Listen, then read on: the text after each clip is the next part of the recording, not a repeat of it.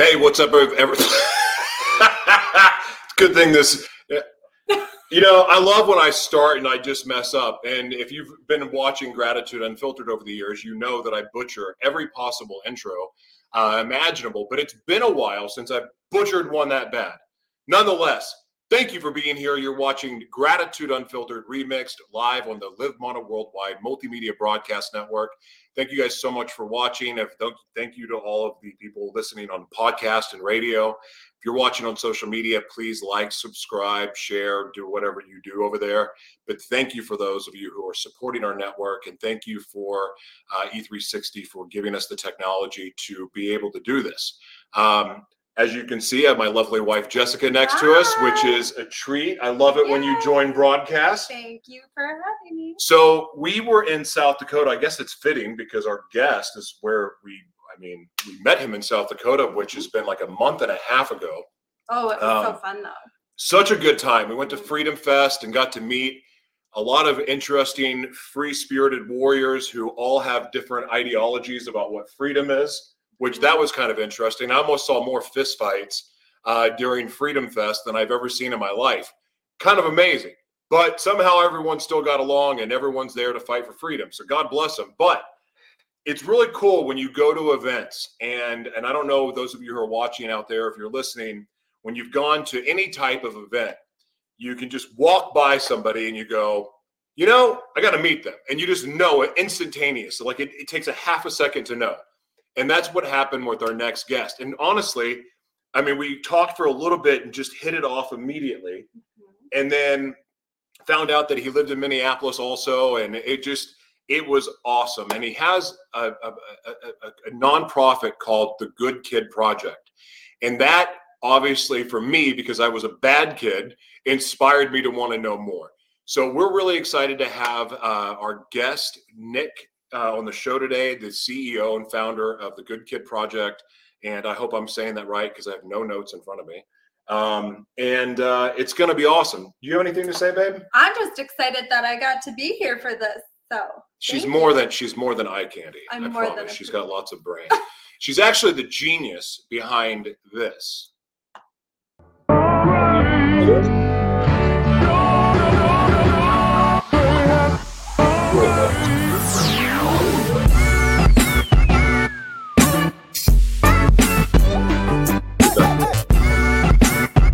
So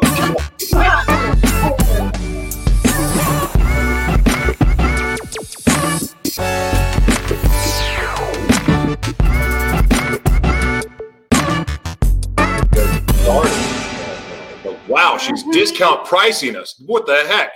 Uh, those of you who know that we are the founders of the Live Mana Worldwide Foundation and Multimedia Broadcast Network, and our whole mission in life is to elevate the voices for the voiceless and also help elevate the passion, purpose, and mission of everyone we get to serve. And so we've been blessed to get to work with some really great organizations and you know we we believe and we feel in our spirit that we have some very interesting times coming ahead of us and we are here to help support you there's a lot of people right now that are being forced to choose between their job and taking something that they may not feel is the safest thing for them.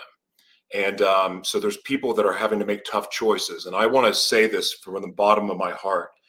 When you're choosing between money and your body, your God given, made in the image of body, and you're choosing between money, career, and, and, and job and school and that, I have to say, honestly, I, I appreciate the fear.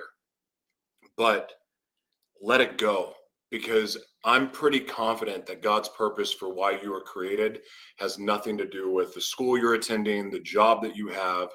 I mean, some of you have careers and you have nonprofits and you have other organizations that are saving the world. But for anyone to have that control over your health, your body, your mind, that's not right. And I don't believe with I I, I do not believe that that is what God intended. So if you've had a dream that was inside of you since you were a child, or a dream that you have that just won't go away, or if somebody has ever said, if you could do anything in the world, what would it be other than what you're doing? And it's something different than what you're doing now, call us. email us, contact us here. This is not an infomercial, but I felt led to say it. Um, so, with that said, we're gonna get the show started, babe. Again, Yay! Well, I'm I'm I'm here for you, so I'm gonna make sure everything goes smooth behind the scenes. I love her. All right, we'll see you guys in a second.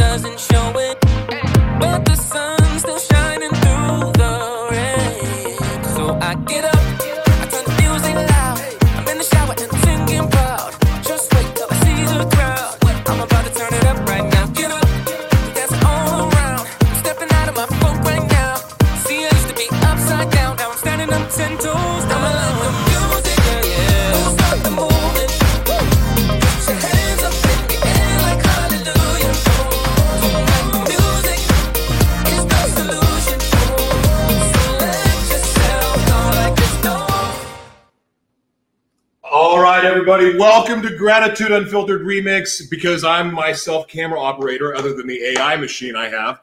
Um, that was a little awkward transition. Nonetheless, welcome to Gratitude Unfiltered Remix.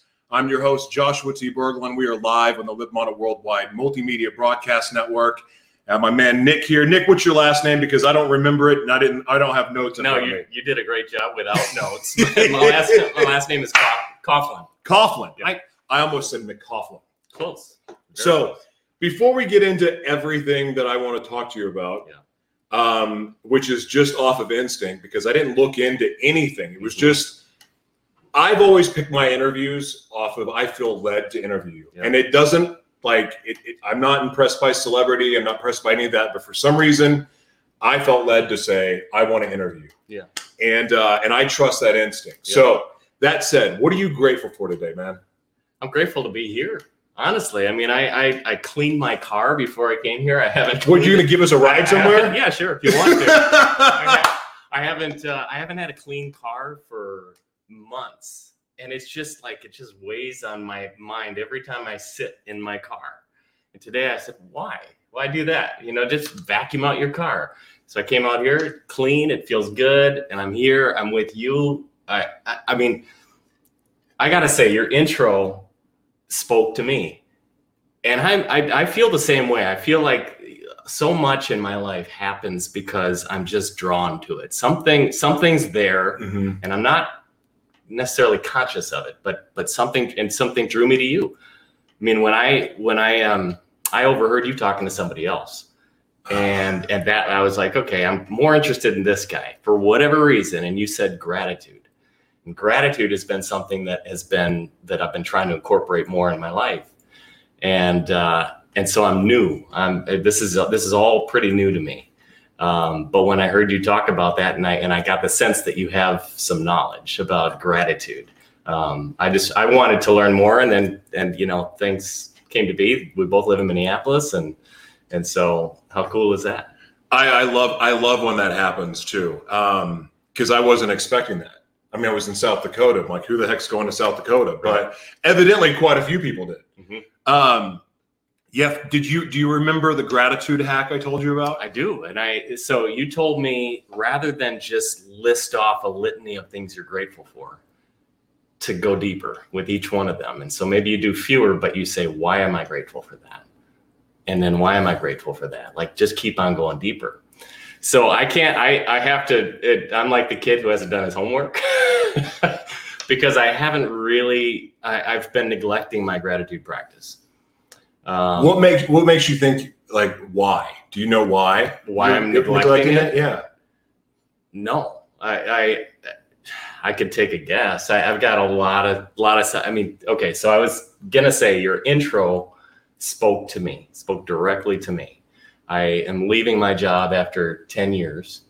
Um, I, I, my day job is um, director of communications for a nonprofit here in in the Twin Cities, national nonprofit.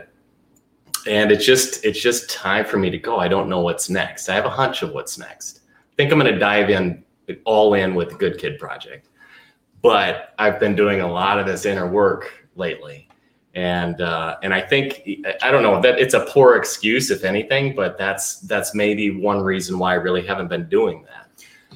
I I think it's a hard thing to start, and it sounds like because gratitude is such a happy word, but it is it is a challenging thing to start, um, like any habit for that matter, because it doesn't give you rewards right away. I don't think I don't think that when I the first time I said I was grateful for something that I actually like it all it was like magic and everything was better. Okay. But when I learned the gratitude hack about the why, when I was forcing myself into this habit because I was chronically in a bad mood, chronically, you know, at a loss for what my identity was. Like I woke up every morning going, "Well, who the freak am I today?" Yeah. Like I just didn't know.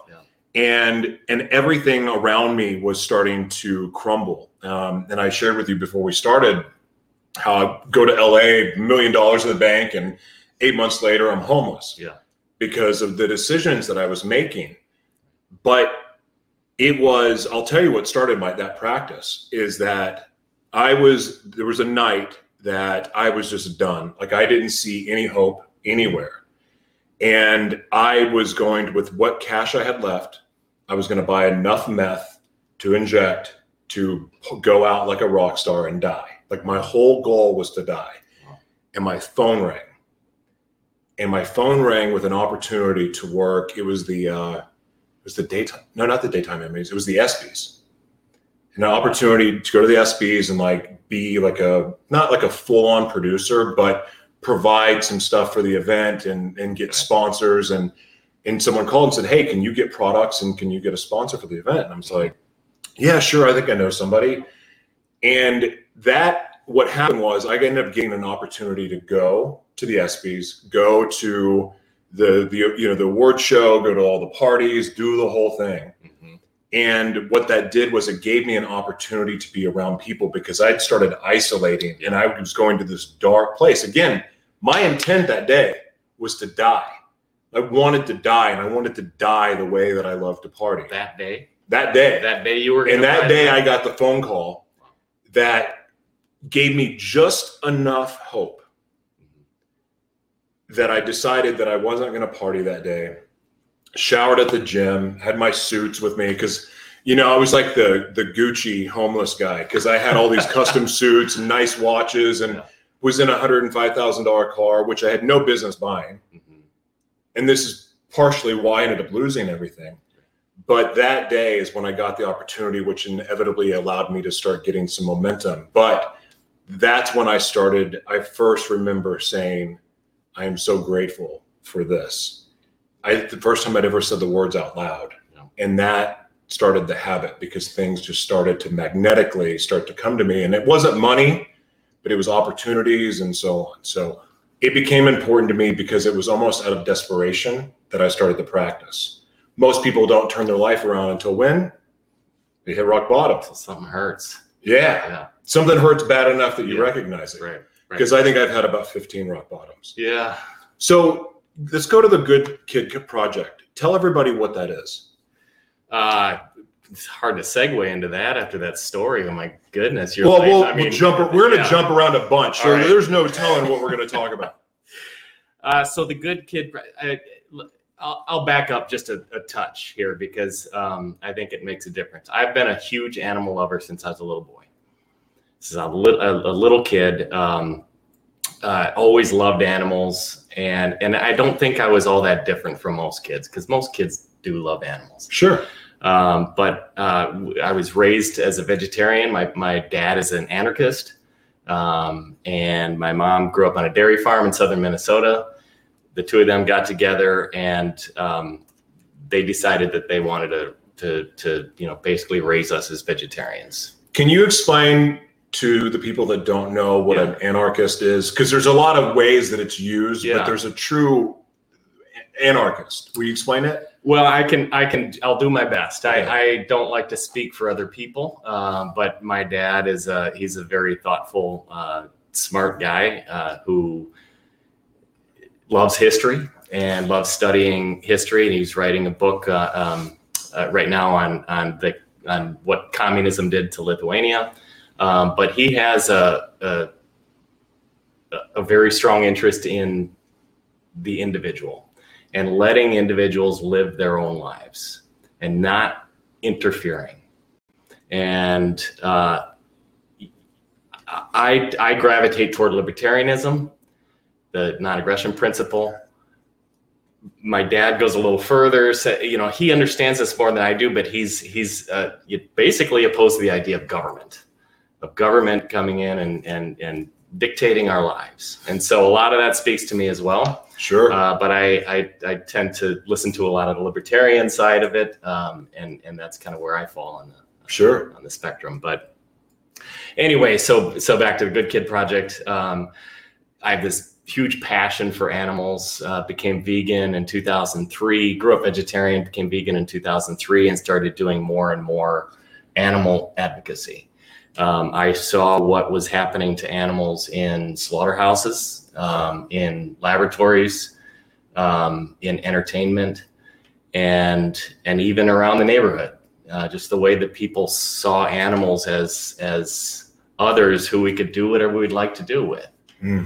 if it suits our needs or desires and the same way that i see you know politically see uh, myself as a libertarian i don't want to inflict my will upon you Sure. nor do I want you to inflict your will upon me.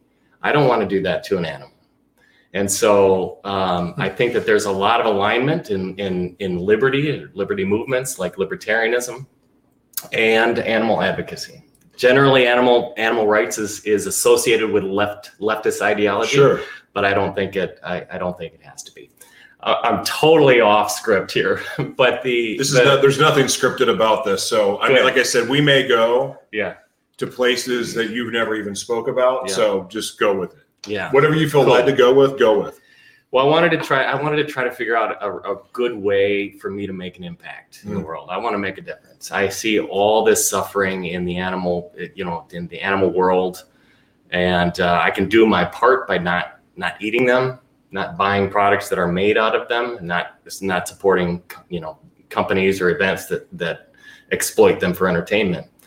So I can do that for myself Sure. but how can i get how can i make a bigger impact um, how can i reach other people and i thought eh, my mom is a writer and and i approached her with an idea to create a story series called we're all animals uh, and Hmm. I uh, act like one most of the time. So well, yeah, I get it. I get it. uh, I, I contend that we are. We are all animals. Um, and uh, so we did. We got together and we created that. My mom wrote all of the stories.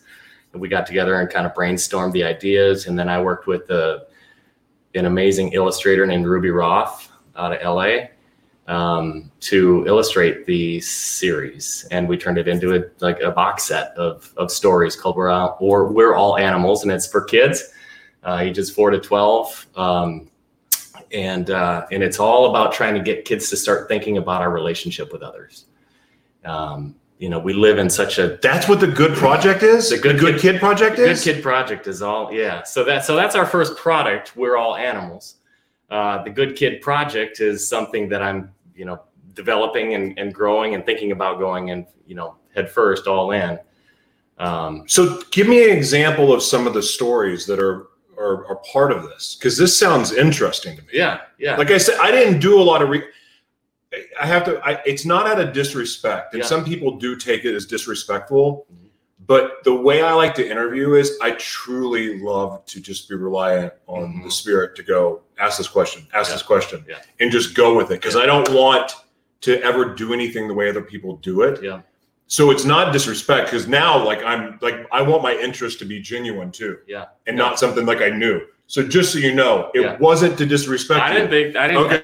I didn't think you were disrespectful. So can you please go into this because now I'm really genuinely interested. uh, yeah, no, I, I that that's not disrespectful to me at all. In fact, that's kind of the way I like to operate too. I, I think that a lot more genuine conversations can come from something that's not prepared. yeah, Um, of course, preparation is important sometimes, sometimes as well. But um, I don't like to prepare for interviews.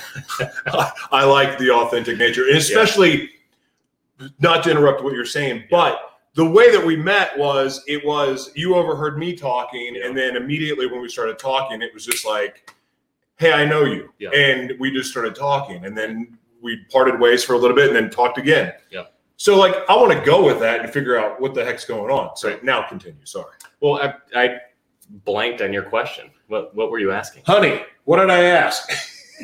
Well, you want to know more about. oh, about the books.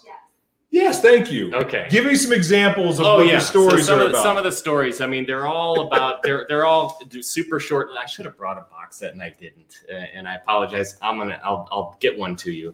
Um, Don't say mail it. We don't live that far away. I'll drive it to you next we'll, time we hang we'll out. come. We'll come downtown. come- or- yeah, yeah, yeah, You yeah. come to Minneapolis.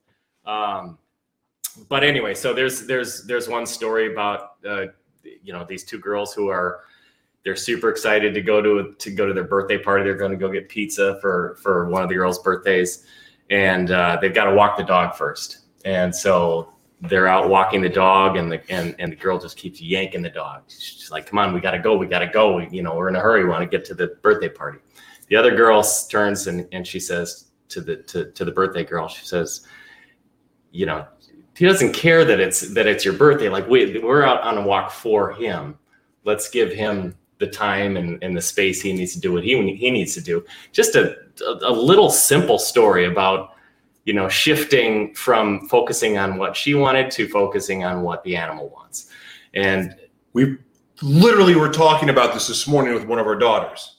really, Yeah, keep going because this leads into gratitude. Yeah. Keep going. so that that that's the that's that's it for that story and and then each story comes with some discussion questions um, and uh, some challenges for the kids to to you know take the lesson a little bit further But it but kids only need something simple to make it click. yeah Like we overcomplicate things, I think. yeah With and we do that with ourselves. Yeah. We get in our own way.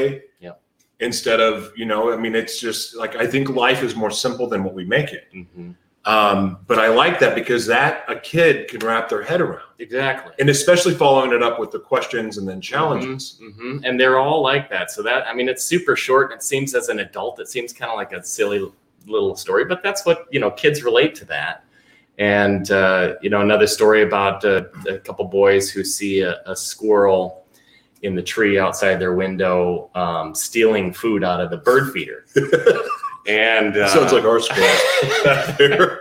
i think they're more fun to watch than the birds frankly but Yeah. uh, but anyway, they, um, you know, they they they say something about the the squirrel stealing out of the bird feeder to their mom, um, and and shortly thereafter, the the mom hears the cookie jar in the kitchen closing, and uh, the kids are sneaking a cookie, and so the mom just says, "Squirrels like treats, and so do little kids," and it's just it's just trying to get kids to start thinking about animals as other individuals. They have needs and desires and uh, um, you know thoughts and feelings just like you and I do. Um, so often, I mean, we just have such a disconnect from other beings, um, Hmm. and and that's what I'm that what I, what I'd like to repair. I'd like to try to repair this idea that we are humans and everything else is beneath us. Now, uh, you know, there th- we can have philosophical conversations about that, or we can just keep it as I know they're an individual, and I know that they have desires, and I know that I didn't create them; they're not mine to do with what I please or as I please. Um, so, so I'm going to afford them some respect. But life is not, and I, I say this a lot, and I think I may have said it in the opening, I forgot. Sometimes, sometimes that's an out of body experience. But, you know, I don't, our gifts that we're given, like we didn't do anything. We're all born with gifts. I don't care what your beliefs are, Mhm. we're all born with gifts. And, and, and, and, and sometimes we make them about us. Yeah. And I think that's when you fall in love with yourself and become Hitler, or, you know, like that's, because Hitler was gifted. Mhm. I it's not trying to be shocking, but Hitler was gifted Right. to do what he did to influence that many people. Mind you, it was for evil, but that was a gift, and he used it. If he would have used it for good, think about the world that he could have changed. Right. So I our gifts aren't about us. Our purpose isn't about us. Now we get to enjoy the fruits of that.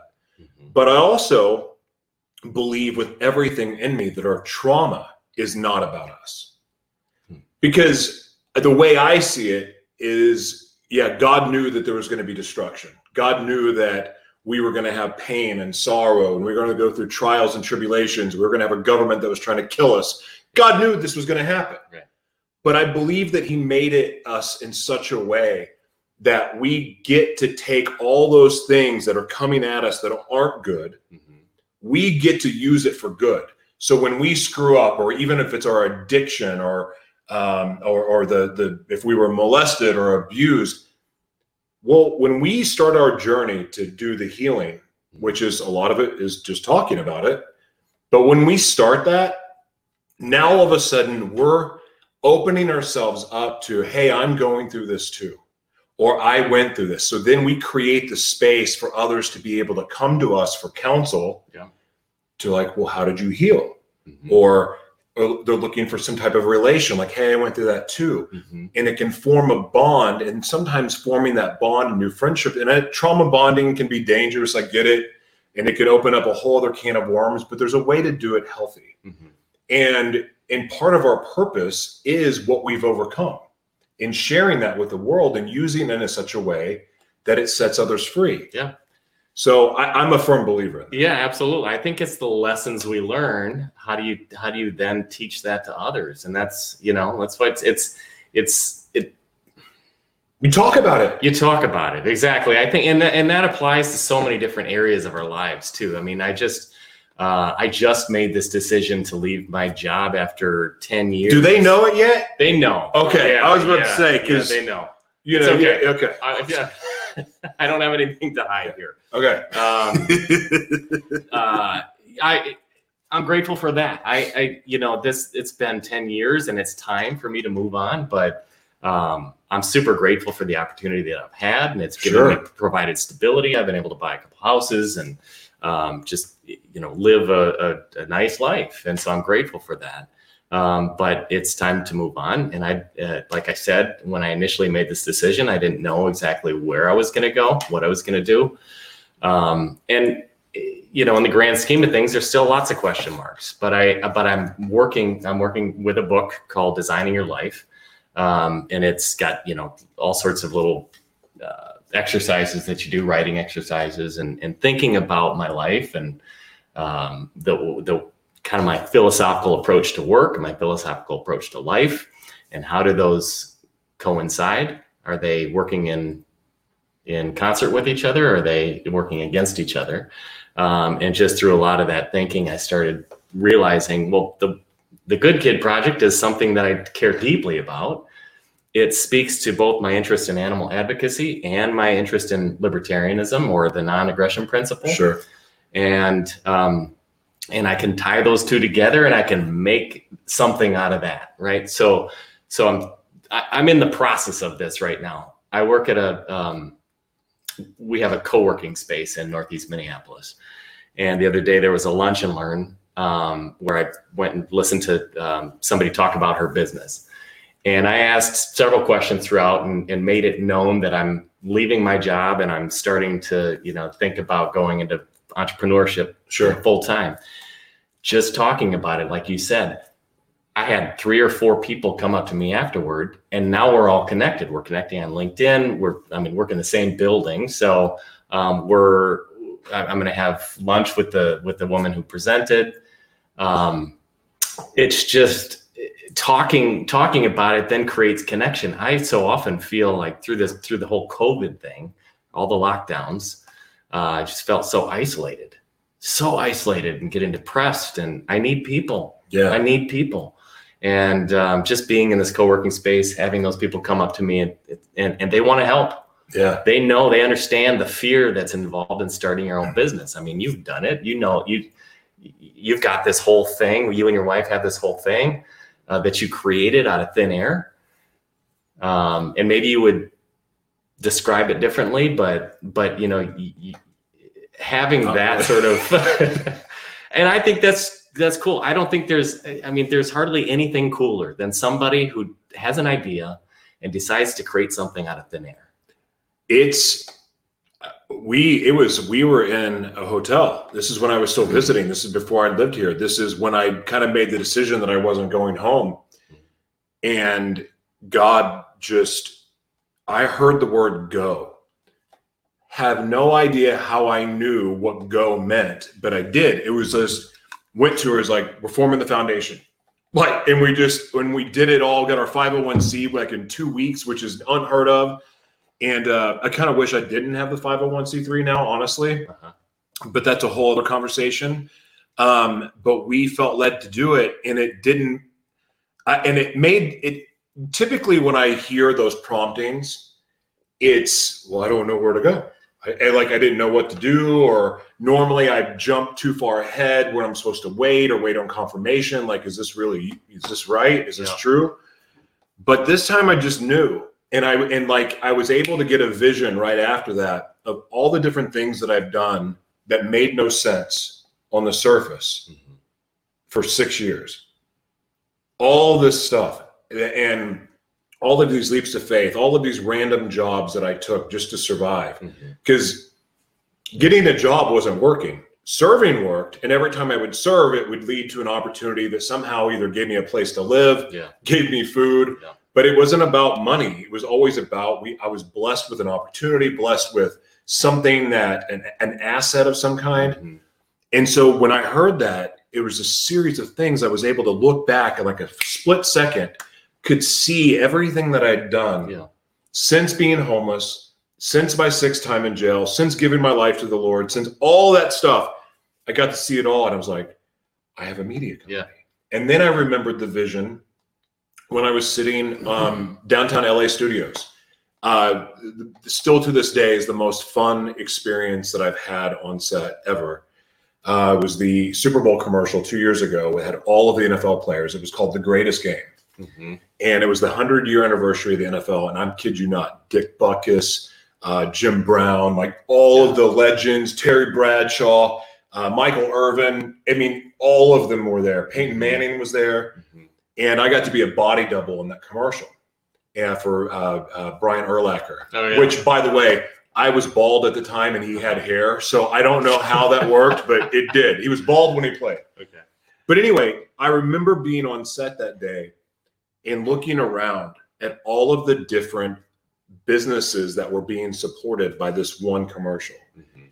And I just had the thought, what if we viewed ourselves as if we were the center? I like this commercial is now the center of the universe Mhm. for all of these businesses. Right. So they're supporting the businesses, but they're there employed because of this commercial. Right. So, what if we as humans viewed ourselves that way? And then, so now you're all of your intellectual property and everything. And I started to see this is how a media company operates. Mhm. This was two years ago. So, when I heard God say go, it all like piled on right after that. And we just moved forward. Yeah. Had no idea that we were going to be blessed. And this is the cool thing about steps of faith. Like you're about to, you're being challenged with your step of faith, right? I believe that's how you get to see God work miracles in your life because you're testing the faith. You felt led to quit your job to do what you're doing, Right. to build the Good Kid Project, Right. to go all in. That leap of faith, when you're finally detached from that and you leave it behind, Mhm. you're going to see why. Right. And that happened for us. We got hired to make our first movie. We uh, got our own broadcasting network, which was a big part of the vision that I had had. That I just like, I don't have the money for this. How's this going to happen? Well, you know, uh, kingdom rules. Money doesn't really factor into any of that because it's it's about service. It's about your fellow man. It's about Mhm. community, Mhm. and all of the service I had done over that time is started just providing all of these different opportunities for us. So it was a dream, but it was from being obedient to the step in faith. Mhm. So this for you is going to open up a whole new world. I certainly hope so. What's your biggest that's- fear around it? Failure. My biggest fear is that, you know, I've got this idea, I've got something that I want to accomplish. And as I've tried, you know, I've I've tried and failed in business before. Okay. And and so this is this is the Good Kid Project is actually a for profit. It's not a nonprofit. It's a for profit Okay. business. Um, Forgive me, I got that wrong. No, that's okay. Um, but I, I, I, for a short period of time, I ran a, a digital magazine called Compassionate Man. It's all about highlighting and celebrating guys who are doing good things for animals. We have, you know, so often we have this idea that men are supposed to be macho and, and, you know, we, we glamorize hunting and we glamorize, uh, men eating meat and, and, uh, and and so I was just trying to shift that a little bit and and and show a different side. Um, great concept, I think, and I you know I still own compassionateman.com. Not doing anything with it, but um, it was an absolute business failure. I, I lost tons of money, and I mean even with this current venture, I've just lost money. Yeah, I sell box sets um, uh, now and again, but I'm not selling a lot, and so my fear is that I'll put a ton of effort into this and it won't fly. And I'll have to, you know, go back to writing a resume and working for somebody else, which I don't want to do. I, I mean, at this point, I don't want to do it. If, if the right opportunity came up, you know, to partner with somebody else, but um, uh, that that's my fear. Well, one of the ways that, and I don't want to go. Have you ever thought about starting a podcast to support it? I mean, Because I- you have all the assets in place, which is, you know, like people that invent products or create courses and Yeah. things like that. Yeah.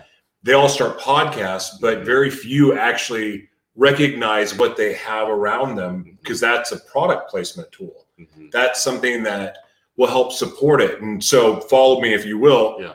But so the Good Kid Project, you're creating these books. Well, that's one avenue, right? The books. Oh no. Oh, camera. Let me help. Let me Stupid AI. Sit. Oh no, you little turd. Hold on. Sit.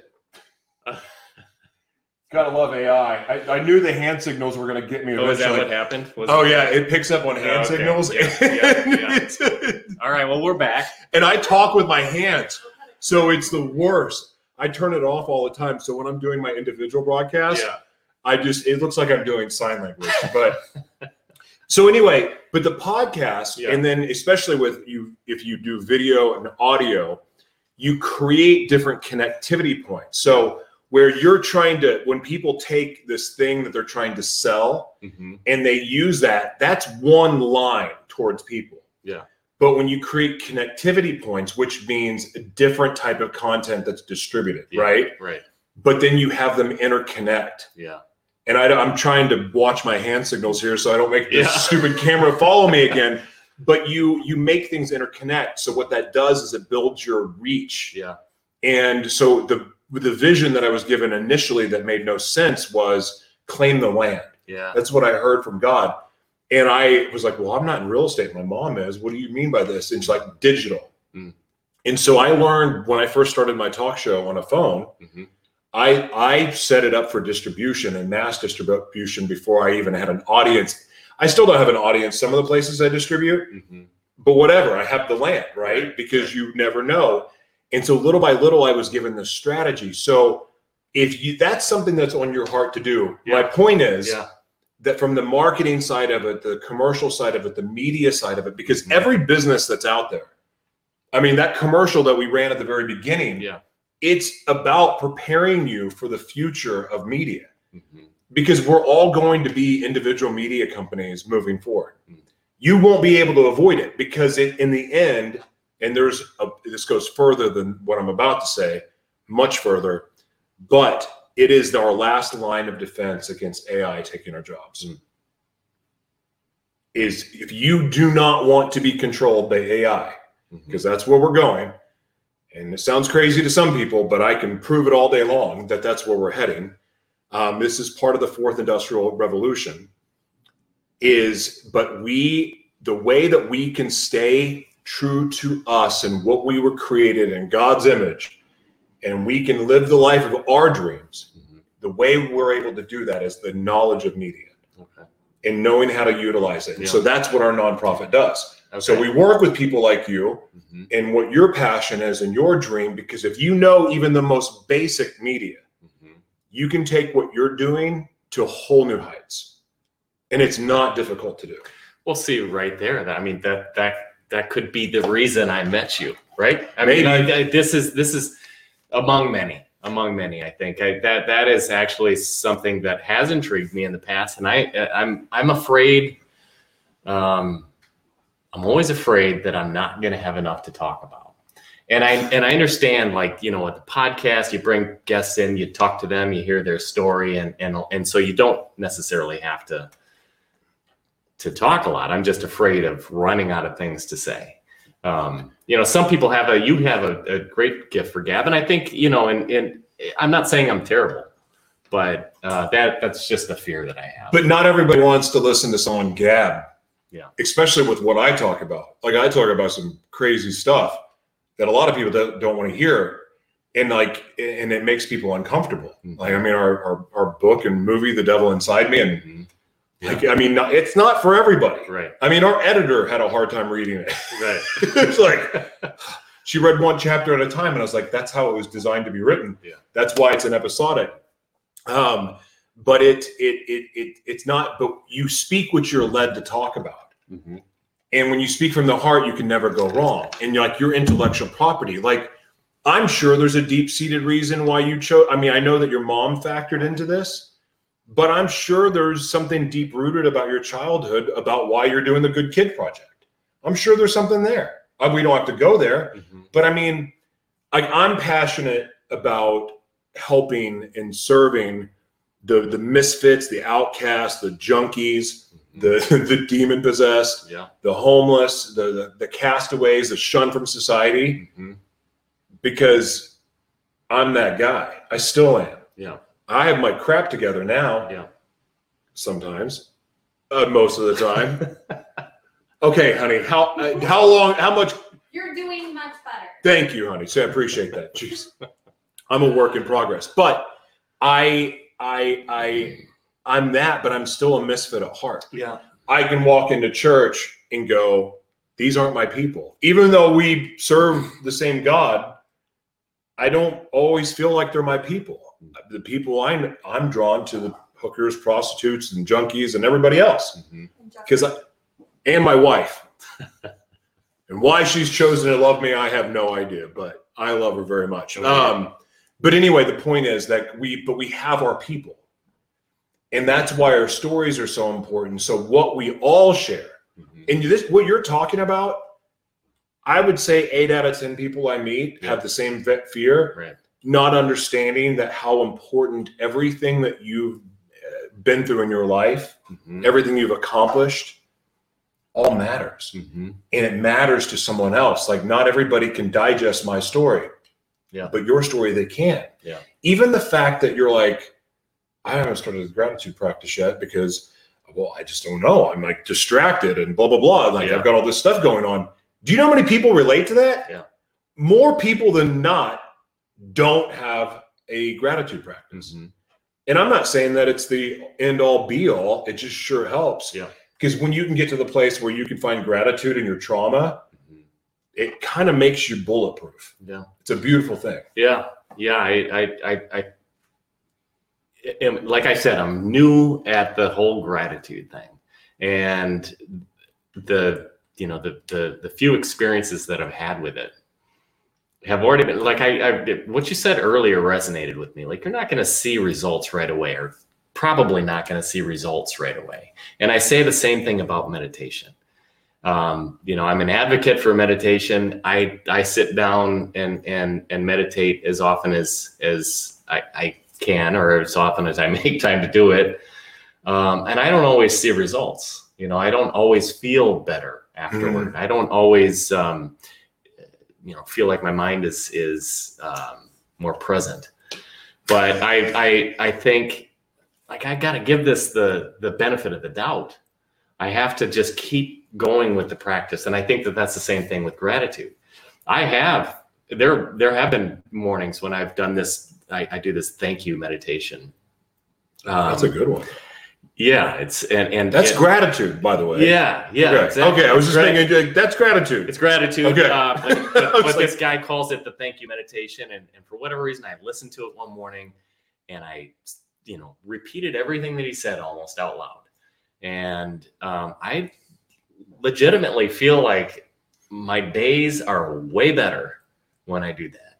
And I and I'm, um, you know, connections are are happening Mhm. that weren't happening before. And I don't know, you know, whether that's just happenstance, and it certainly could be. But um, but like I said, I want to give it the benefit of the doubt. And even if there is nothing mystical about this, even if there's nothing mystical about it, what does it hurt? What does it hurt to say thank you? Nothing. What does it hurt to, in my heart, be truly grateful for the connection you and I have? Yeah, Like that's super cool. I like that. So, well, ah, gosh, I love it when this is the only problem about not being scripted is sometimes you forget what you're going It to just flies right out of your head. Yeah, it was just yeah. Um, you're, you're so gratitude meditation. yeah. Have you ever heard of the six step guided meditation by Vishen Lakhiani? No, I know who you're talking about, but I haven't. I, I don't know about that. No. It and I I met him uh, in at the Serious Hair. Hmm. So I used to formulate products and work with skincare and things like that. So I went to Serious Hair and got to hear him speak. And I I'd, already had his book. I read his book. That and the Bible are my two favorite books ever. Hmm. And it was called Code of the Extraordinary Mind because it made me realize that all these things in my head, I'm Yeah. not crazy. Like this this this desire to do these things that I wasn't doing yet Mhm. It made it make sense. It, it helped me really learn to trust myself. And so then I didn't wasn't into the Bible at the time, but then when I got into the Bible, it made the Bible make more sense. And it was very, very helpful. But I got to when I got to meet him, I was shaking Were you? because that meditation Yeah. in his in his lectures in his book, I I mean, so I, I talked about identities before. So one of the things that I've really struggled with and part of my healing and where I kind of set myself back is when I switched to a different alter, having multiple personalities. Hmm. And it's really been in the last week, week and a half that I've like stayed me the longest period of time that I recognize. Mhm. But back then, and I and this is that that's a new thing for me. This is years ago, three years ago, four years ago. I woke up not knowing who I was, woke up going, what what what am I? Who am I? So much confusion around everything about my identity. And and then I but I had these big dreams too. These big dreams and big visions, and I saw scary stuff, and I saw lots of evil, and I was faced first with evil all the time. But yet I had these promising dreams, and I and they always clashed with each other. But I realize that both can be true. Cameron, Dad, gummit, get your butt over here. This is why AI is taking over the world, and I'm here to stop it. Okay, um, you stop it.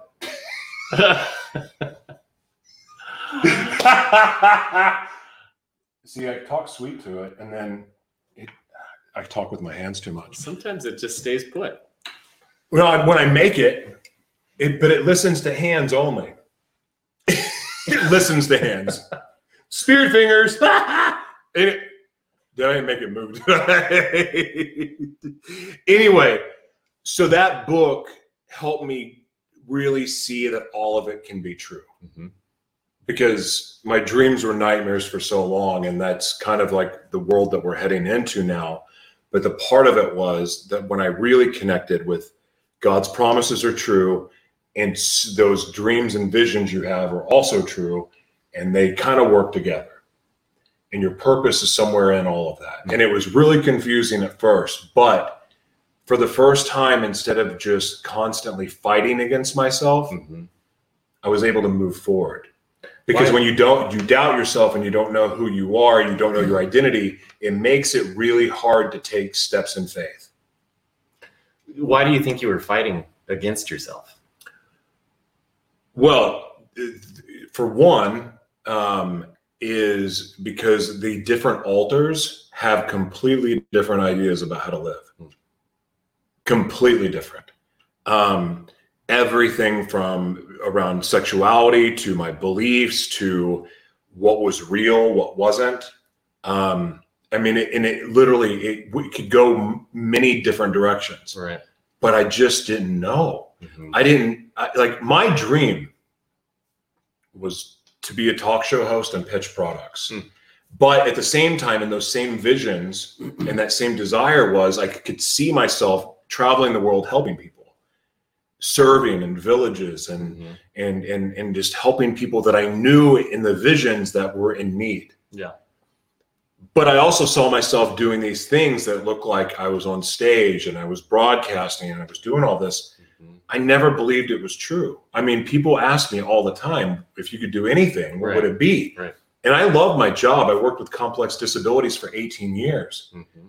And I, I mean, to this day, she'll tell you if I see a power wheelchair, I'm like, I get geeked out and like, I want to go talk to him. And Right. they're like, who is this strange dude? But like, I, because I, I, I can relate, and not from being disabled, um, but I had, I, I got to know those situations. Yeah. And again, every day for 18 years, like I didn't take days off work. I Right. loved what I did. Right. But my dream was something much different. But had I not figured out that no, this is what I'm supposed to do, Mhm. and and and it started with that phone call. Yeah. With like, will you come help with this event? That's how I got into event production. Mhm. Event production landed me on set for my first movie, which landed my first. I was just supposed to be there to bring energy, but it, I had shaved my head. Someone goes, "Well, you look menacing. Can you play this part?" And they saw my tattoos, and I'm like, "Yeah, I've watched professional wrestling. I could do that." Yeah. But then that led to a part. Then it led to a speaking role, and like little by little, all these little reminders that I was on the right path. Yeah. I wasn't seeing the promised land yet. I was still not an overnight Yeah. celebrity Right. But I would get these little reminders that I was on the right path. And then here we go years later, riots happen. I, I think I'm moving back to Los Angeles, Southern California. And and here it is. I'm visiting her in Minnesota. Mhm. Next thing I know, I'm staying in Minnesota going, well, crap, I'm never going to make this dream come true. Mhm. But then the riots broke out. Hear the word go. And now everything that I thought I was going to be doing in LA that still want to do in LA, Mhm. we get to do here. And it's amazing. Yeah. But it's because even though I do slip into in and out of different identities sometimes, for the most part, I have most of them convinced that this is the direction we're going. Yeah. Yeah. They're like all on the same page. Right. But that has been with well, two aren't. Four are, but two aren't, and they suck anyway. So anyway, um, the point is, and I know this all sounds really, really strange, but it took me also doing the work to heal and all of that. That helped me. Now there's still there's still things that are not certain Mhm. but I have enough to go on. And I also trust my discernment. I trust the spirit inside me that it's going to guide me. And every time it prompts me to do something crazy, Yeah. and I'm like, oh, really? Heck yeah. Okay. I don't I don't ask twice. Hmm.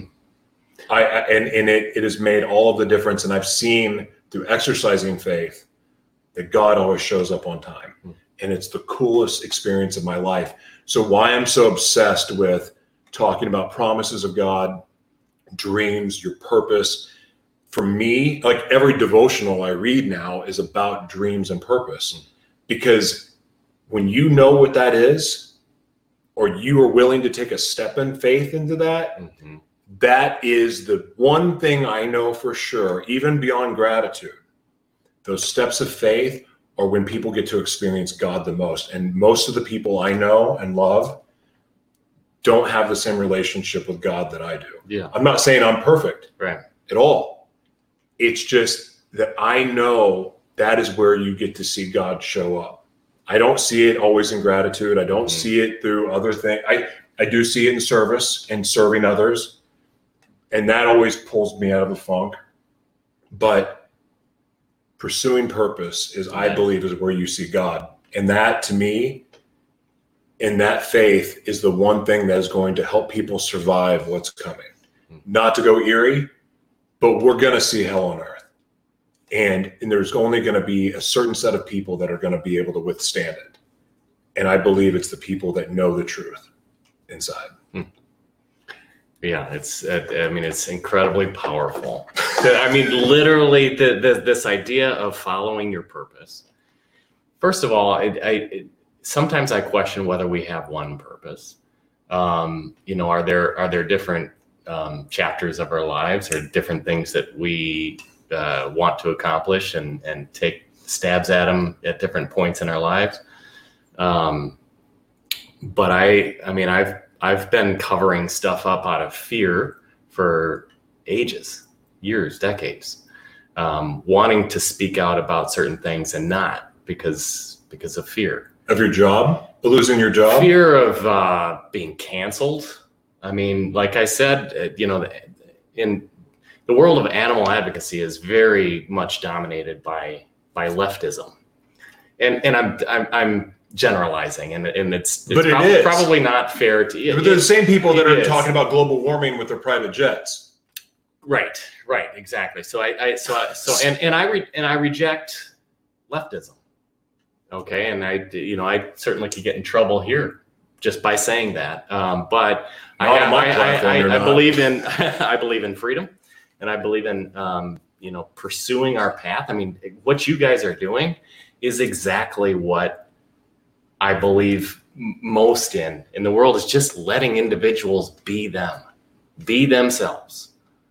Do you just don't interfere with somebody else's ability to do the same thing, and and so um, I love what you're doing, and and and because it is so scary when you don't know, and I'm there. I don't know, but I'm taking a step.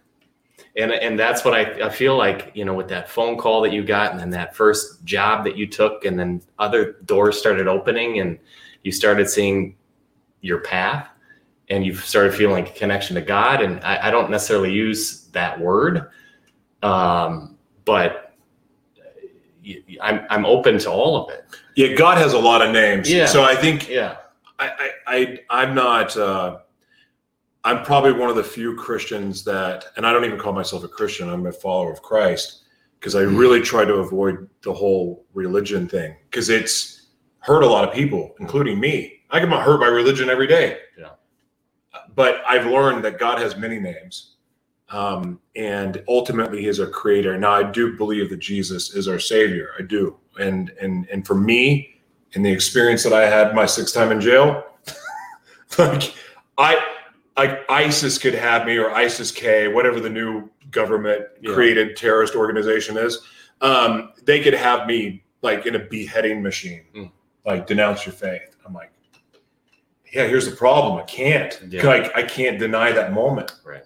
I can't deny the blessings and the supernatural experiences that I've had and like my like even though I believe spiritual but not religious is a little woo woo for me, I do believe they get it closer to what Jesus is mm-hmm. and about Yeah. than what most Christians do yeah because it is very spiritual. I believe that the Oh, I believe the spiritual world. You go fart. I gotta quit talking on my hands. we need interns, honey. Um, we, I do believe that the spiritual world is more real than the real world, and I think that the world's about to see that. So it's it, again, that's a deep, crazy conversation, Yeah. but what, this is also where I believe that I think we have all these superhero movies. Yeah. And the reason why people are drawn to it is because we know there's a hero inside of us. yeah And we sure. all have our own hero's journey. Mhm. We're all about to experience just how much of a superhero we really are. I Yeah. really believe that. Well, I mean, that's uh, I don't know if you follow um, Donald Miller at all. He, No, who's that? He he um, he's got a company. Well, he wrote a book called Story Brand, and it's you write that down, babe? yeah, it's a phenomenal book. Um, I, he's evolving his business, I think, and so I, I'm not even sure if they call it Story Brand anymore. But um, but it's all about that you know that hero's journey and you know doing your marketing through the lens uh, that everybody wakes up every day and they are the hero of their story. And so how do you how do you um, help them tell that story? How do you help that? How do you help them through that? You be, you become the guide. I'm not sure why I went here. You just talked No. talked about the heroes. I told you we are going to go a lot of different directions. man. Yeah. it's what I do. I just Can't think. I just think that it's a it's such a it's such a good um, you know if you're if you're interested in marketing and all and we all have to be if we've got our own businesses you've got to um, got to help people uh, you, you've got to help guide people. Yeah. you know you, you don't become the hero. They are the hero. Your customer's the hero. So anyway I, I just think it's a it's a great model great marketing model. But um, yeah. I I'm driven to create like um, for me it's about creating other superheroes and like in, in helping other people Yeah. make those dreams come true because they all to me it all aligns. And i'm not good like to some degree yes i want the spotlight on me. Like Mhm. that's a that is, that is true but there's a reason why because i was created to take the bullets. I know that. And denying that side of me is wrong like i like to perform i mean i like the i love to dj i love you know being on stage i love writing i love being in the hot seat and being Yeah. answering the tough questions Yeah. i really enjoy it mhm. um, but my mission, though, is, and I, there's um, there's a group of people specifically that I think of every time, and it's, and they, it, it, it's not just people in third world countries, but the ministry that I'm a part of in Oklahoma City called it's called the Word of God Church, and I swear to you, and my percentages may be off a little bit, but for the most part, I would say that 98% of the congregation is either an ex-con or a convict. Hmm. wow Like it's not much more. I mean, yeah, there's some people that, you know, relatively normal people there. Yeah. But for the most part, it's a bunch of, well, misfits and outcasts, like my people.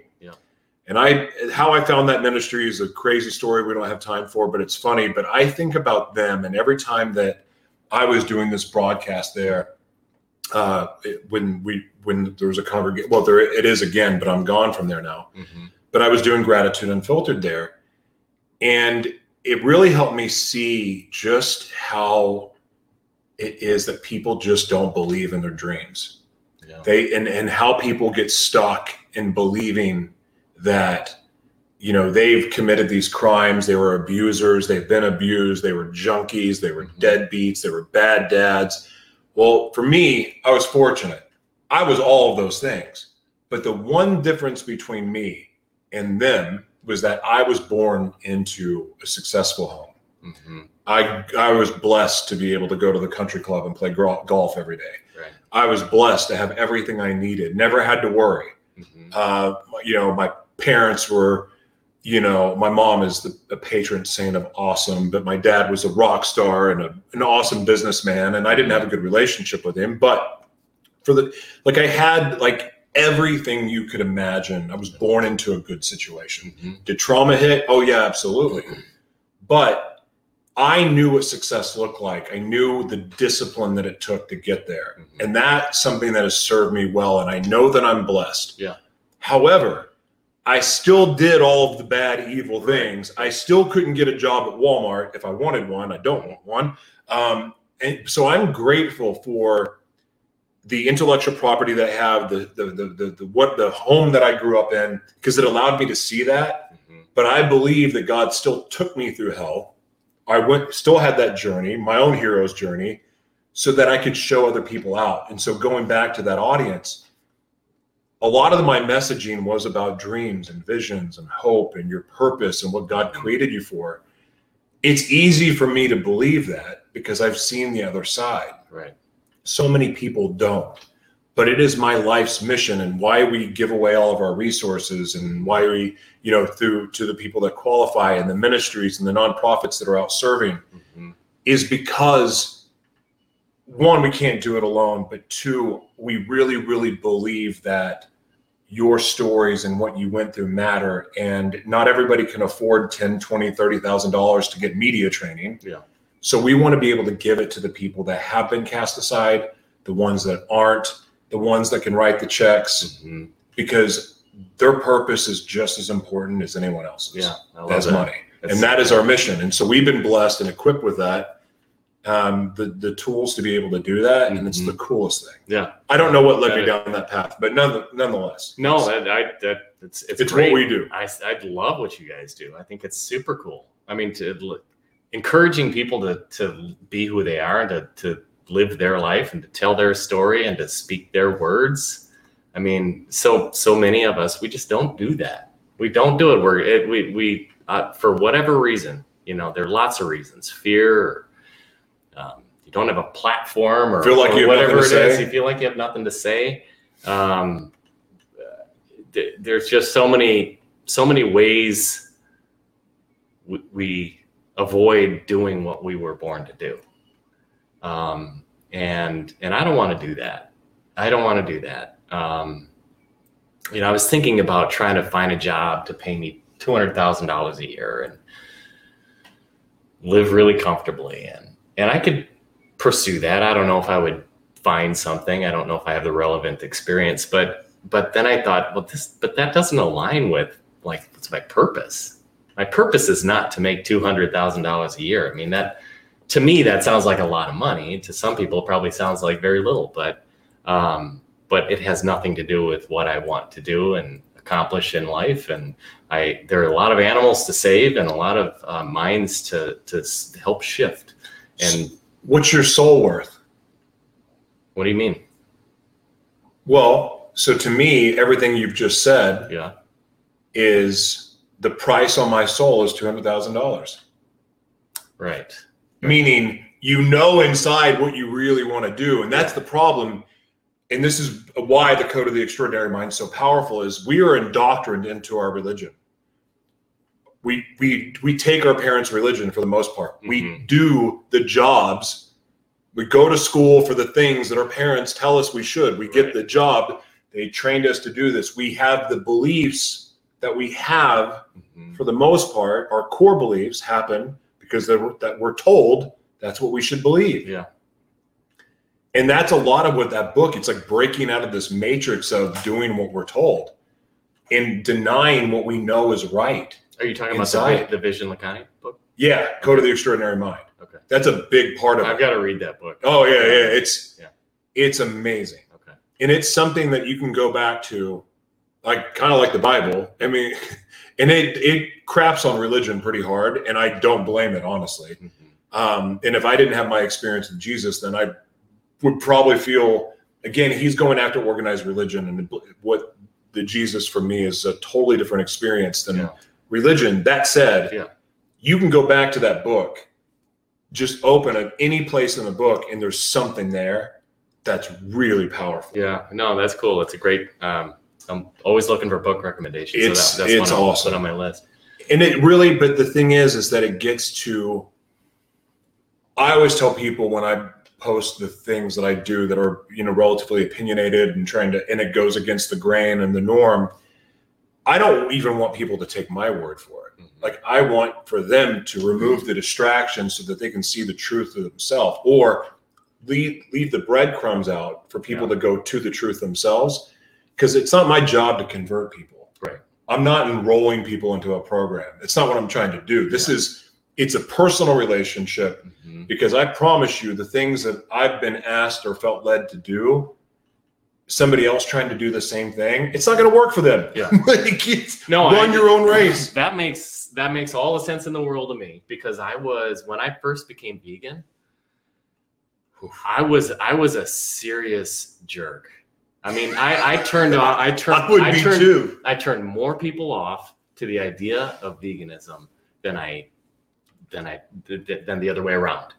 And um and for because I was understandably I was just incredibly angry about Mhm. what we're doing. I, I I peeked behind the curtain. I looked at, at what we're doing to animals. I don't know if you've ever watched any of the undercover footage of it bo- it of does what bother we, me What we do to animals, and and it's just it blows your mind, blew my mind, and I. I- I'm an emotional person. I could not stop crying. It's it's almost like PTSD, um, and uh, and I and I thought this is this this can't be. I cannot allow this to happen. And so I became vegan. I was vegetarian my whole life anyway, but then I cut out the, the, the, last few products that were that came from animals Wow. and and then it was my mission to make everybody else convert to become vegan and it- you probably know how that went. It didn't go so well. No, because I would have thrown stuff at you too. that's right. That's right. I- and, and, and that's and, and i don't blame people for it because you can't convert people. All you have all, all so i've i've had it. So i've got a few people in my life who are who have shown me a new way. One guy's named paul shapiro. Um, Sounds familiar. he's uh, he he wrote a book called Clean Meat. He worked for the Humane Society of the United States for many years, and now runs a uh, company called um, the Better Meat Co. Um, but anyway, uh, so he he always had this friendly approach. He had a very friendly approach, and um, he's very well spoken. You know, writes well, everything else. Uh, but but he wasn't turning people off. He was turning people on to these ideas. He was simply opening minds. And and then another person, Wayne Pacelli, also from the Humane Society of the United States, uh, was the same way. Um, didn't throw stones, didn't criticize, but rather got people to start thinking. Hmm. And and so I decided that's the way I want to be. I want to do that. I want to be friendlier. I want you know I like we all want to be liked, right? And and so once I shifted and I and I started talking to people and and understanding where they are. I, you didn't grow up the way I did. You maybe haven't seen the things that I've seen, That's right. and um, and so meeting people where they are, I think, is really important. And Very biblical too, by the way. yeah, probably it is. It really right, is. Right. A lot of what you're saying reminds me. I have, I have a neighbor who I who I met, and I want actually want to uh, get to know him a little bit better. He runs something, and you maybe know. I don't know much about religion, and um, but uh, shoot, I think I did something. with- Ah! now the camera likes him. Uh, I gotta stop Come talking with my to me. hands. Get your butt over here. No. Golly, that's so funny. Okay. No, you stay still. All right, I'll stop talking with my hands. Behind the no, I talk with my hands too. It's so bad. Okay. There we go. Now you can see everyone see the green screen behind the scenes here. Oh my gosh, how funny. Okay. works. You were saying Uh, quit anyway, talking yeah. with your hands, dude. I'm not, yeah, I'll stop. I'll sit on my hands. Um, no, but this this neighbor of mine runs. Uh, it, it, I, I think he's part of something called Bruderhof. Mhm. Are you aware of No. I wasn't either, but he talks a lot like you, where he it's it's, it's a Christian based or Christ centered um, program, or or maybe even a sect or church. Who Um, knows? I I sound like an absolute moron right now. No, but no, no. anyway, he he talks about the same sort of stuff. You know, like they uh, they they appealed. Jesus in, is his contention that he was there for the the drunkards and the the prostitutes and you know the the, the troubled people, Yeah. the people who um, had lost their way. Like that, those are the people who he you know brings in. And so a lot of what you're saying kind of reminds me of what they're doing. Yeah, I, I, I'm not going after the converted, I, and and even our approach, like with our the movie and our book, like we wrote it in such a way that it wasn't supposed to be like I, I mean, it is still my dream to be able to go speak in churches. Yeah. Um, and, and, and really, the reason why is because I've been rejected from so many. Hmm. I've early on in my faith going to men's Bible studies because I was seeking and I needed a mentor and I needed, you know, and I'm rough around the edges and relationships are tough for me. Mhm. Um, hence being divorced three times and, uh, you know, and why I'm so grateful for her. But even as a father, as, as friendships are tough, business relationships are tough. Like, is all the minute I get a feeling that I don't like, I'll, I'll, I mean, I will napalm that bridge. Yeah. And if I can't trust you, like, and I and I used to take things personally, but that happened a lot to me at the church. Mm. But if I again, I think God knew I needed a supernatural experience to get it Mhm. because I'd seen supernatural evil. I needed supernatural goodness because if not, I was going to get frustrated at them and, and, and lash out at them Mhm. for turning their back on me or after they heard parts of my testimony and to, to not be welcome back, Yeah. you know, or to not be made to feel welcome back or and I'm not talking about something that was delusional in my head. Like it was obvious that I was not welcome back. Right. And this kept happening. And I other preachers not would make promises that they were going to do stuff and they wouldn't. Mhm. I had to really understand and and rat, get it through my head, and it took time that they are human too. They are not perfect. And I what I love about this platform, because technically, not even technically, officially, this is a ministry. Mhm. And and that would be looked at as some relig- in religious circles are well, wait a second, you have a non-believer on your program or you're playing gospel house music. Like what who do you think you are? Right. I'm doing what I feel led to do. And you know what? When I do that, I'm good. Yeah. And I and God's got me. And I and not everything is supposed to be picture perfect and pretty. And and going after the converted to me is a waste of energy. Yeah. And even my approach with the non-converted, it's just going, it's just being there. This was my life. These are my even my current struggles. And even when I screw up now, I had a, a month-long switch where I was somebody I didn't want to know. She got to see the demon. Demon light, not the full one, but she saw it up close. But we got through it and we did it together. And I talked about it. I don't act like I'm perfect. I refuse to do that. I'm good. If I'm an evangelist, I'm going to be the evangelist that talks about, yeah, I told somebody to go F themselves yesterday. Mhm. I just checked out that chick's boobs for about five minutes longer than I should have. Right. I'm going to talk about it because I'm not going to be a victim or or um, I'm not going to silence myself or keep secrets because I know what that can do. And so I want my life and my journey is to show people the power of truth and just letting things off your chest. So many people, and I'm sure you can relate to this, whether it's personally or even in your own family we hang on to our other family members' secrets, or if we're being abused, women especially, but men are abused too. And we hang on to those secrets. He's beating me, but I can't let anybody know. And then what happens? You isolate. I think you had a conversation with your friend about this, Jess. Um, I remember when I was in LA, this woman has been holding on to a secret for 60 years that her husband was raping and abusing her Wow. but was protecting the children is what she had in her mind. Right. So she was miserable, but because she was miserable, she couldn't be present for her kids. Mhm. Like our secrets kill us. Yeah. And so I want my life to be an example of what it is when you have no secrets, which probably is a little stressful for some, but it's for me the only way to live. And now no one can ever hold anything over my head Right. even as a man of God. The freaking the guy that was the head of Liberty University that just got busted by the pool boy because he, they were in a coupled relationship. Mm-hmm. This is the guy. He's a preacher, Wow. and him and his wife, and they've got this thing, and I completely understand it. But the thing is, he's keeping it a secret.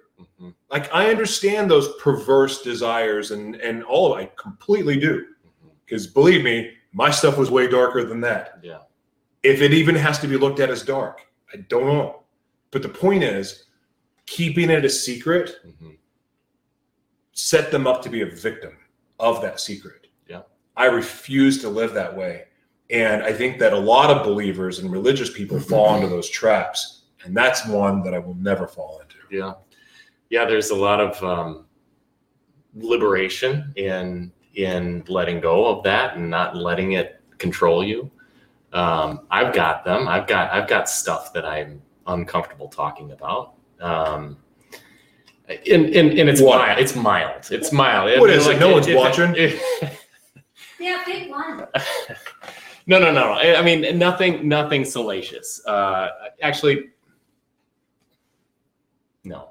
So what what I was gonna say is that uh, it, it's it's totally PG, but it's it's the whole thing that I was talking about before. Like if I if I really talk about the way I see the world, I've basically been silent for the last year and a half, two years, with the whole George Floyd thing going down, Black Lives Matter.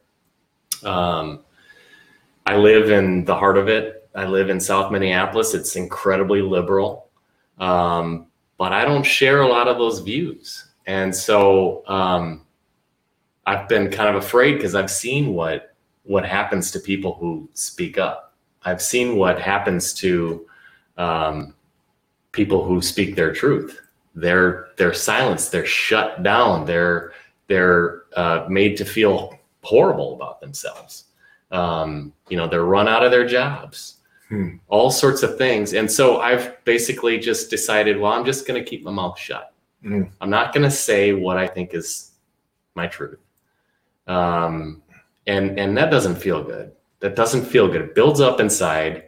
I have resentment for, you know, resentment toward others that really they don't deserve because it's me doing this. Mhm. I'm the one not speaking my truth, you know? And so I don't know. I'm I'm warming up to the idea of saying like, you know what? What do I have to gain from from hiding from you know hiding myself, hiding? I don't really have anything to gain because in the end I'm going to lose. In the Hmm. end I'm going to lose that way. And so, um, you know, I'm just warming up to like how do how do I do this? How do I speak about this in a in a good way? Well, you can start by saying Black Lives Matter is a terrorist organization funded by George Soros, and um, they have no good intentions for the world. They're a terrorist organization. And um, if you follow the money trail, you'll start to realize that they are part of the problem of what we have going on in the world right now. They were planned unleashing. They're demonic. They belong in hell. And um, they're going to go down like everybody else because all evil will be destroyed. And that's a fact. Here's the thing I appreciate the hope that Black Lives Matter gave some minorities. But where the hell are they when little girls in our city mm-hmm. are being shot on trampolines? They weren't there. Where were they when Larry Elder, who was running for the recall election in California, was assaulted by a white woman in a monkey costume? Where was Black Lives Matter then? Where's Black Lives Matter been the last few months? The fact is, they were an organized terrorist group brought to deliver terror and bring fear into communities and to unstabilize the community. There's a thing called um, social.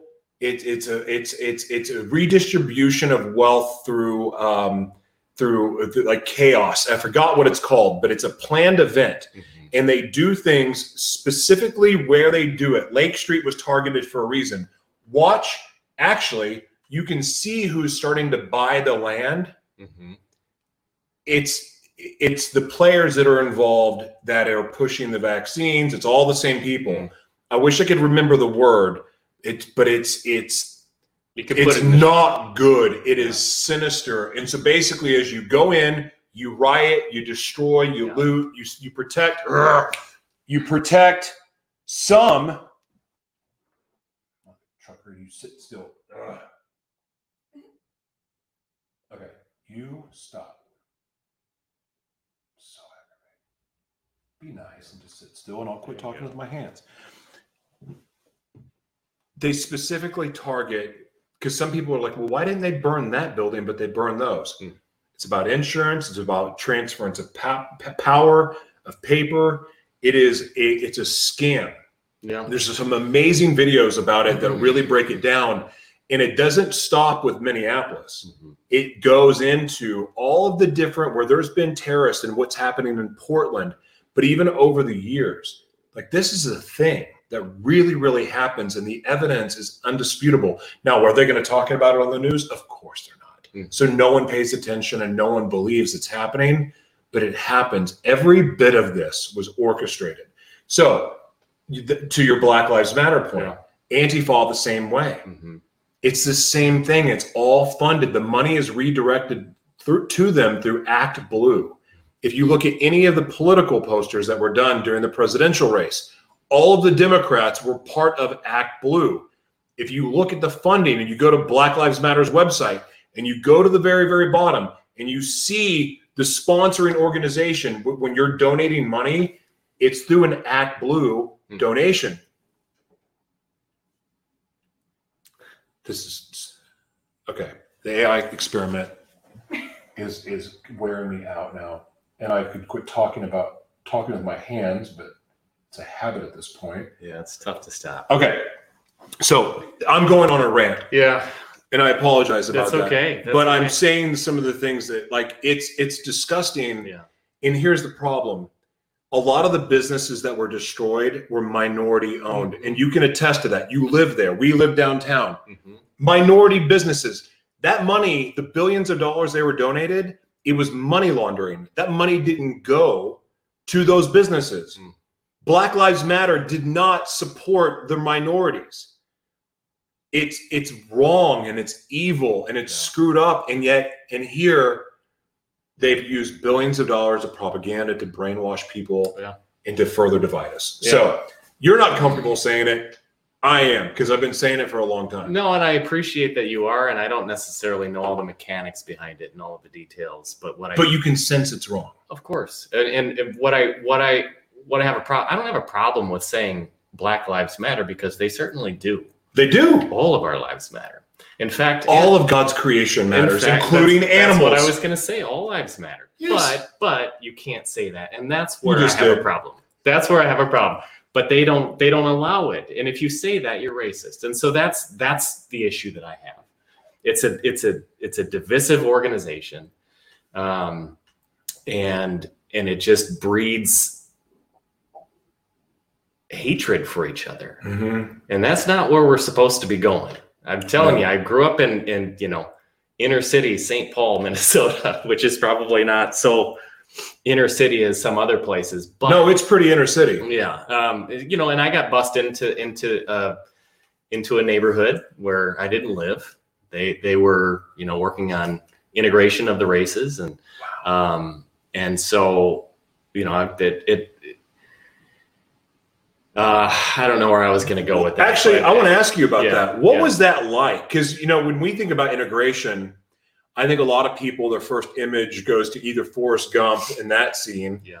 um, or or just the '60s, and they think about that, the whites only bathrooms, and you know that's when they think it started. But the fact is that a lot of this has been going on recently too. Yeah. like in, integration of races is still something that happens for our in our generation. Yeah, I mean, I, it, it was in the '70s, '70s and '80s when they, you know, I was being bussed into the in, into the black. Wait, how old are you? Uh, 46. So I'm 42. Okay, I'm 42. So we're not Okay. far apart. Yeah. yeah, Wow, that was Yeah. happening in yeah. freaking St. St. Paul, Paul, Minnesota. Minnesota. And and so I got bussed into into a different neighborhood. Um, I got um, well, I got I got punched my first day of seventh grade, just walking down the stairwell. Biggest black kid I'd ever seen in my life just wound up and, and punched me out of the blue. And then he and his buddy just started laughing. And um, so so there, you know, racial tensions have existed, right? Sure. Um, you know, I don't know if he went after me because I was a skinny little white kid. He may or may not have. You know, Mhm. I don't know if that was the reason, but the fact is, he did it. Um, and but for the most part, we were doing fine. We were doing pretty pretty well. Yeah. And and I know the criticism of that comment is, yeah, well, that's because you're a white male. That's because you're privileged. and you know, that's a that's a it's a very convenient retort. It can always be used. Oh, for it sure. can always be used. And and um, even if I make a valid point.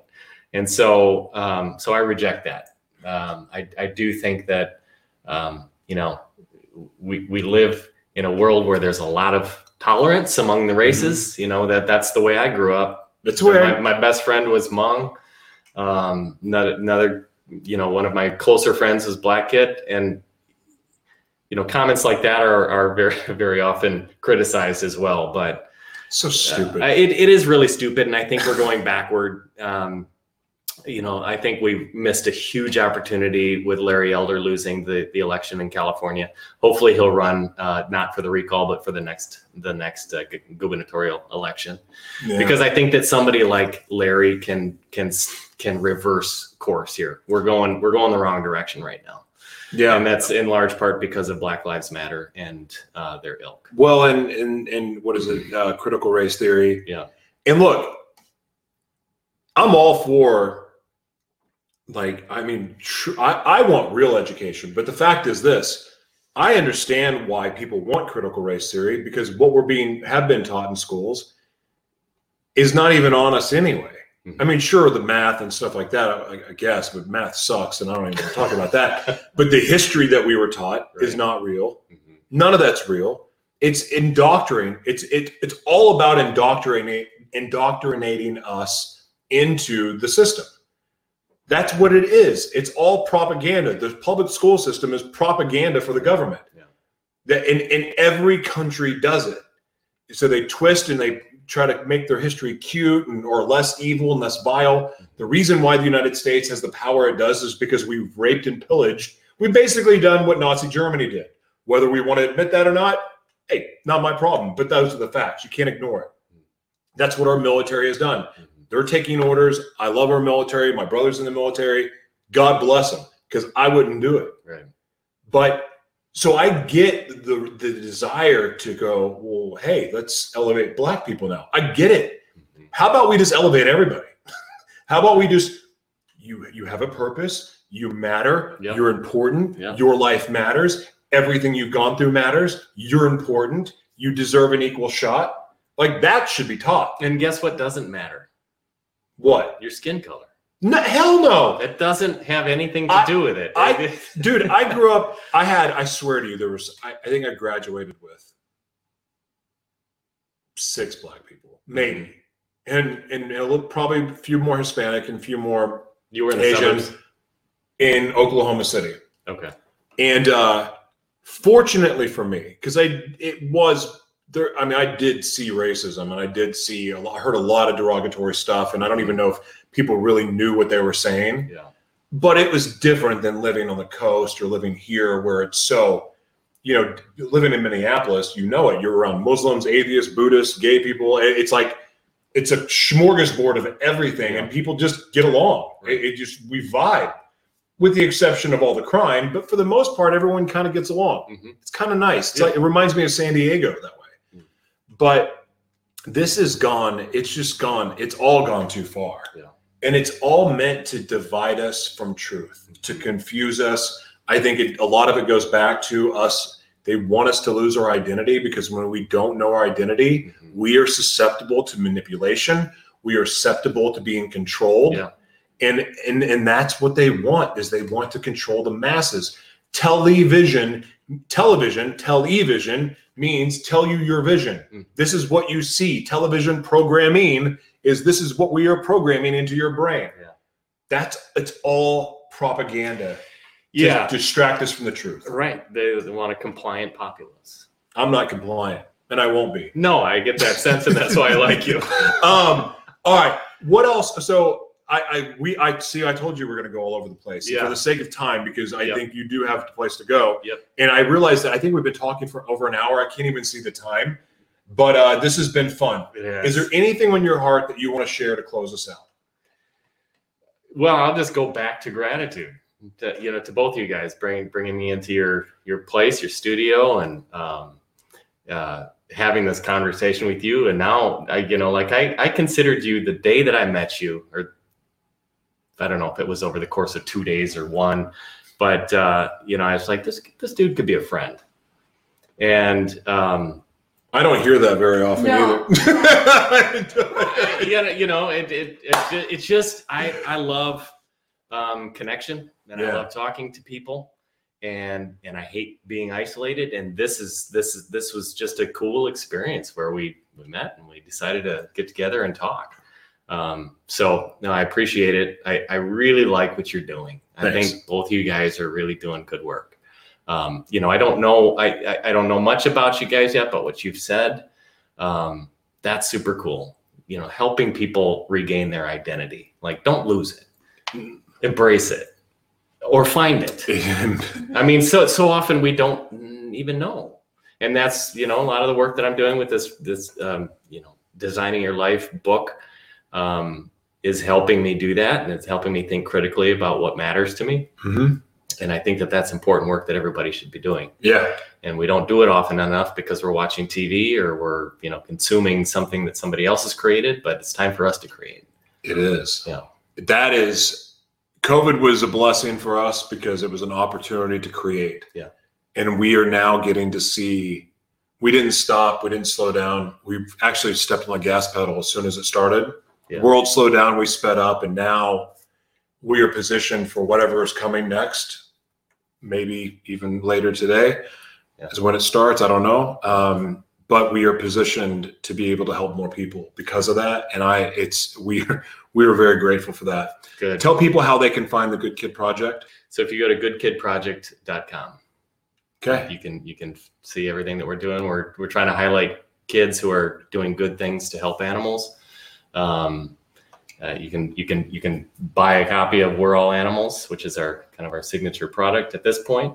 Um, possibly get into the you know doing some uh, animated videos in the in the future. We'll see. We'll see where it goes. Maybe we'll do a podcast. I think it's a I think it's a good idea. You've idea. got a TV series, man. You've Yeah. got a mini series that you can spin off of. You can animate. There's Yeah. just so many things that you can do, and the entry, the the barrier to entry is lower than ever. It's Yeah. easier to get involved, easier, Yeah. and you know somebody that has access to about everything. yeah. Yeah. So I want to see this come. I want to see this come to life. yeah. Uh, there's a lot, a lot there, and I'm excited for our kids to see the books because, I mean, we're reading. We picked up some. I mean, the vocabulary in that book was probably exceeded mine. The the the sea book, the underwater sea. Oh, yeah. It was detailed, but the girls are five and six. hmm They're so into it. They wanted more. I thought it was going to be way over their head. I'm like, "Do you want more?" And they're like, "Yeah, keep going. Like, read another page." Like, really? Oh, that's awesome. and it's like it's above my vocabulary. Really? Yeah, yeah, Wow. yeah.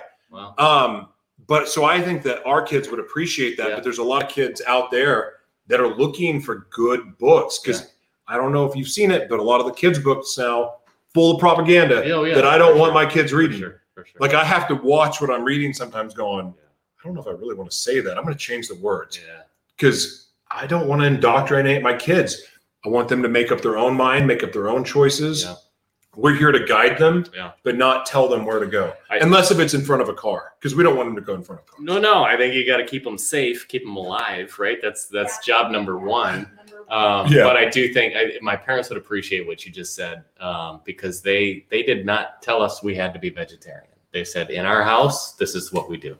Mhm. Outside of the house, you're your own person. You can do what you want. And so that what they were doing was planting a seed. They weren't they weren't dictating. Hmm. And so I think it's really important to um, to approach people that way because we all have we all have our uh, our, our own path and and you know it it just doesn't work when you dictate. Yep. You know you're you, you've got to change hearts and minds, and that's about planting seeds and um, and so anyway, I, I that's what you you guys are doing, and that's what I really appreciate about that about about the work that you're doing. So keep it up. Thanks, man. Yeah.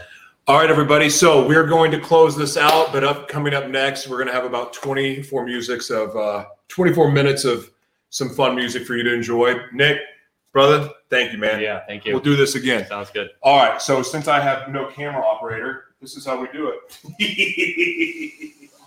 now the camera doesn't want to follow me. All right, guys. Thank you so much for being here. God bless you. Thank you for sharing this with friends. I uh, hope you got something from this today, and I welcome your feedback. God bless you. Thank you so much, and we'll see you again.